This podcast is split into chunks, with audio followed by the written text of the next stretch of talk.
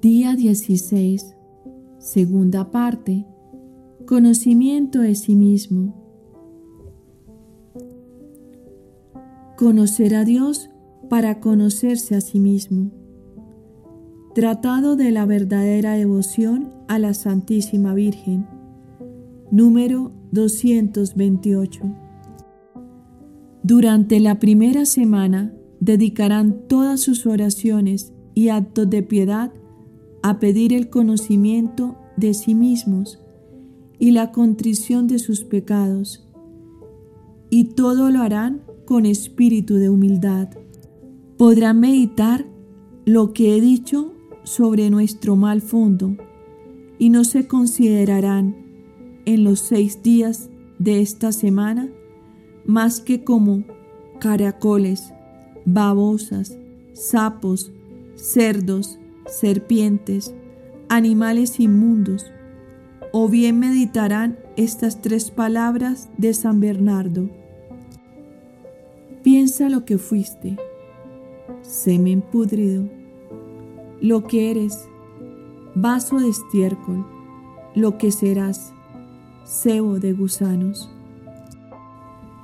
Rogarán a nuestro Señor y al Espíritu Santo que les ilumine con estas palabras Señor, que yo vea. Señor, que me conozca.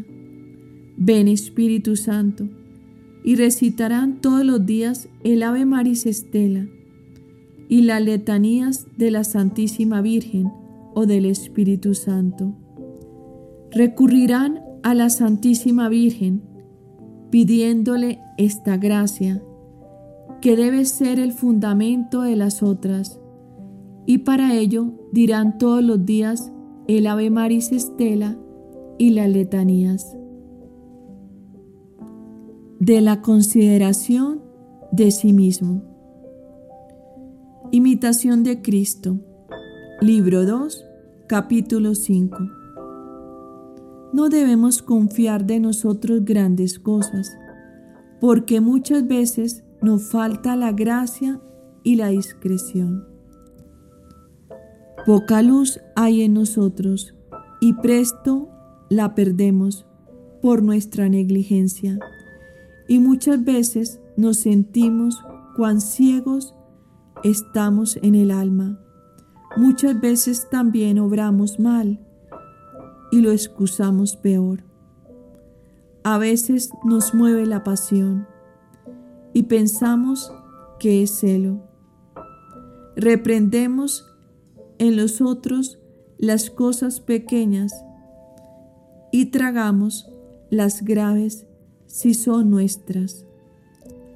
Muy presto sentimos y agravamos lo que de otros sufrimos, mas no miramos cuánto enojamos a los otros.